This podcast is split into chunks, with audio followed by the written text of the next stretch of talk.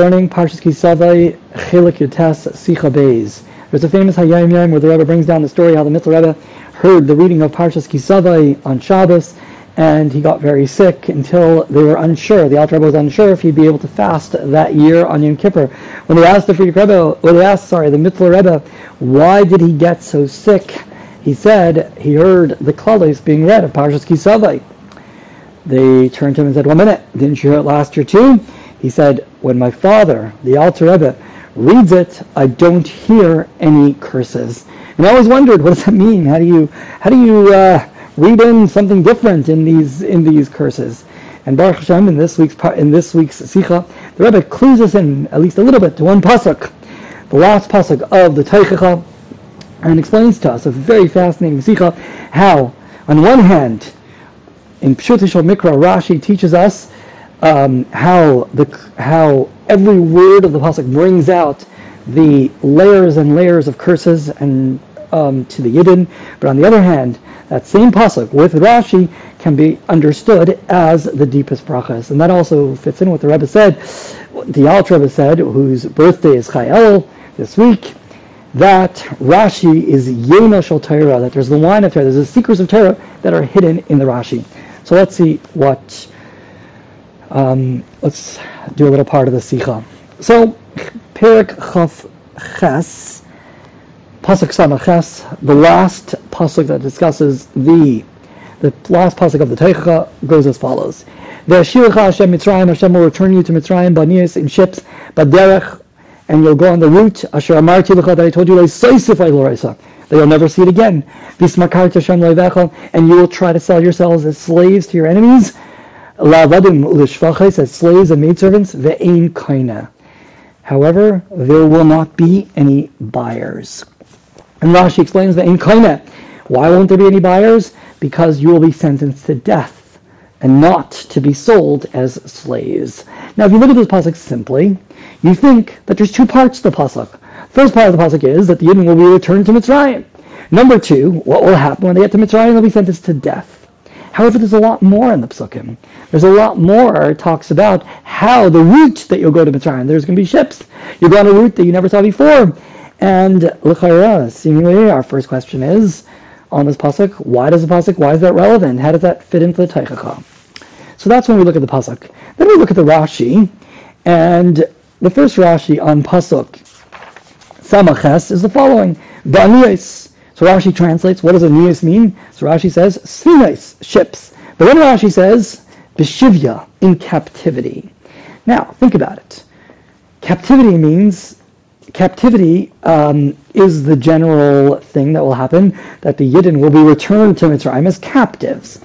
Wouldn't that be more appropriate to be explained on the word veheshivacha, that Hashem will return you to Mitzrayim in captivity? Why does Rashi put it into the Rashi of the ships? And based on these two questions, one on, you know, what's the all the added words in the pasuk, as well as when you look at Rashi, what's he what's he adding that word bashivya to the to the Rashi about the ships, leads the Rebbe to the following conclusion. The Rashi is actually telling you that every single word of this pasuk is adding another deeper and worse and harsher layer to the Teichacha and some of it's self-understood if you approach the pasuk that way, and some the ones that aren't, Rashi explains it to you. So let's look at the pasuk, um, the way the Rebbe explains it, based on the Rashi. So number one, again, this is the last pasuk of the Teicha. The first thing is Hashem will return to Mitzrayim. Rashi doesn't explain what's so bad about that. We know what's so bad about that. Mitzrayim was the worst place. He even left it. They were enslaved for so many years. They never wanted to see the place again. There's you know, you can't live in Mitzrayim anymore. So Veshivacha Hashem Mitzrayim, the fact that Hashem will return you to Mitzrayim, the place that you never wanted to see again, self-understood. Rashi doesn't need to explain that. But then the pasuk continues. How will you go to Mitzrayim? Ba'aniyais, which Rashi tells us is a sfina, a ship.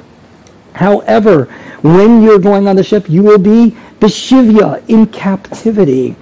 Think about the difference between being a captive led on land, being brought back to Mitzrayim, or on a ship. When you're on a ship, you're cramped in a dungeon on the bottom, everyone cramped. The, the conditions obviously are very horrible. Um, you're more under the control of the captors as opposed to when you're traveling, you know, there's space, you're out, you're out, you're outside, etc. So Banias, Rashi says, not only are you going to Mitzrayim, place that you never want to step foot, but how you're going to Mitzrayim will also be in the harshest condition. It'll be Banias, will be on a ship, and on the ship you are going to be a captive. And therefore all the intolerable conditions will that exist when you're going as a captive on a ship. But then we continue. The pasuk continues. Not only will you go on a ship, there will be part by sea, which will be as a captive on a ship. But then there will be You're also going going to go on a route that I told you you'll never see again. What does that mean? You're going to be going through the midbar. What's the midbar? In my Mayim. There's no water. Nachar, Saraf, Akrov. How many miracles did you need as they traveled 40 years in the desert? Why did they need all those miracles? Why did they need the clouds of glory, the Be'er Miriam, and all the different miracles that happened? Because it's a midbar. It's a, it's a treacherous journey. And this will be the journey that you will take. So we start off again. You're going to go to Mitzrayim, place you never want to go. How are you going to go there? You'll be a captive on a ship. And not only that, you'll also go on the route that is so difficult to go through. And when it will happen, that you will want to, you will request to be sold, as Rashi explains, as slaves, meaning to say your conditions will be so, you'll be suffering so much that you'll say anything is better than this. And you'll ask people, you're going to want, the, the, the Yidden themselves will be requesting, please buy us, get us out of this situation. And who are they going to? To their enemies. That's how bad their current status will be, that they want to be sold to their enemies as slave and servants. But the worst part is the end of the pasuk, the inkaina. There'll be no buyers. Why? Because the Yidden will be sentenced to death, hereg, vikilayan, and destruction. So here we see that how Rashi learns this in Pshut Mikra, and therefore those Rashis where it's not self-understood, how each detail is adding another layer to the suffering and pain and punishment. And there Rashi comes to explain it to us. And now we understand how this how every single word of the pasuk brings out the, um, the really the the how terrible this taicha really is. But as we said, there's a Yenashal Torah. There's also how the Mittler Rebbe hears this pasuk and how other great tzaddikim hear the pasuk. And the Rebbe clues us in on that in the Sikha as well. What's the point of Taichacha? What's the point of the rebuke of Yidden and the Yidden going through all the suffering? The point is that the Yidden should come to the advantage of tshuva, which tshuva is such a great advantage that even a tzaddik can get there. A tzaddik can only can only uplift the neutral, the klipas naiga in the world. However, the sparks that fall deep down in the gimel klipas that fall down so low, which really shows on the source of so high, a tzaddik is un- unable to transform those things. However, about tshuva, when they transform their averis into, when they do tshuva for their averis, they uplift all those sparks that were brought down into the gimel klipsat meis, and therefore, this dainis, those averis become zachyas, they become merits. There's an ilui of tshuva, there's an advantage of of tshuva. And that's the idea of the Heshivacha Hashem Mitzrayim. Hashem will return. Heshivacha is from the expression of Teshuva. Hashem will bring you to the great advantage of Tshuva, which is found in the lowest places, which is found in Mitzrayim. It's found in Sham. In Chassidus it explains Sham is there. What's there? It's not here. It's not the place of holiness. It's Sham. It's there. It's the place of Klipa. Oyevecha, it's your enemies that a Yid is going to uplift those through going to Mitzrayim and going on these routes that we never that we never want to see again. Through that we transform those places, and through that we get and through that we elevate the sparks that are there. And then what happens is the aim kaina. Aim can also be, look what the Torah explains, can also be ayin, which means that we reveal the level of ayin, which the Rebbe explains in the Sikha is a level that's even higher than Atzilus, the aim kaina, that through the Avodah of Tshuva, we reveal the deepest levels of holiness. But this is all just the pasuk itself. But then, when we learn the pasuk together with Pirush Rashi, we get even much deeper. We get the Yenishal Torah, we get the secret of the Torah, that because a Yid is a Chelik Elikah Mamash, a Yid is a part of is a Chelik Elikah, part of Hashem.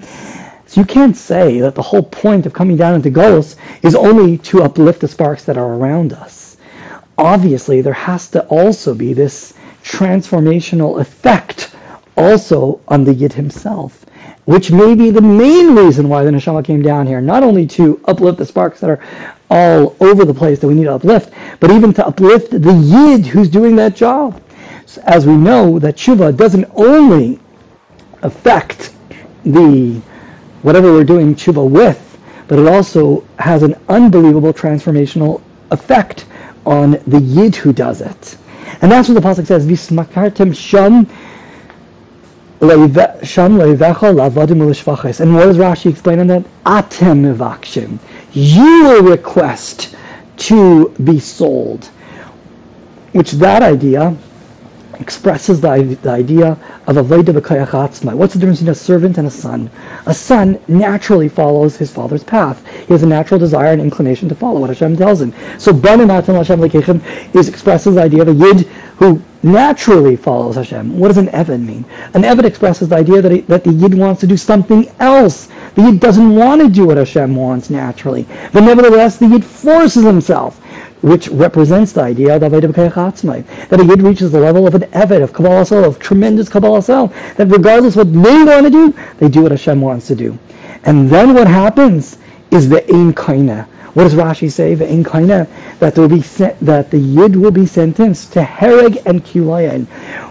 What's the Pirish Pnimi? What's the inner dimension of Hereg? Hereg means that a yid completely destroyed his that a yid completely destroyed his desire for anything else while he's down in this world, not after he passed away, but while he's down in this world, he's in a physical world, he has no desire for anything for anything physical. It's all it, it, he's, he's he reached a level that a neshama reaches after they leave this world. So while he is in this world, he killed his desire for anything that's out of this world, and all he wants is a kilayan, a thirst for a kaddish baruch Hu. and he reaches that while he's while he's in this world.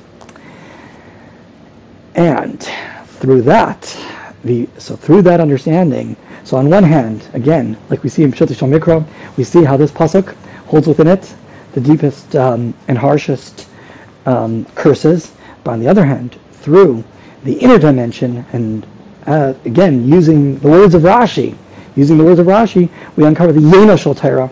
We can cover the deepest brachas that are here.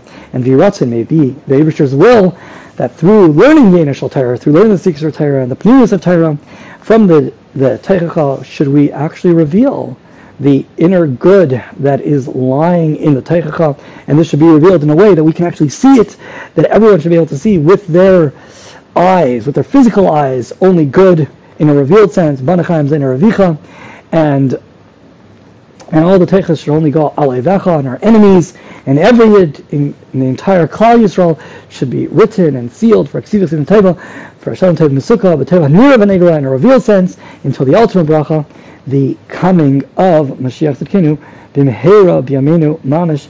Thank you so very much for listening.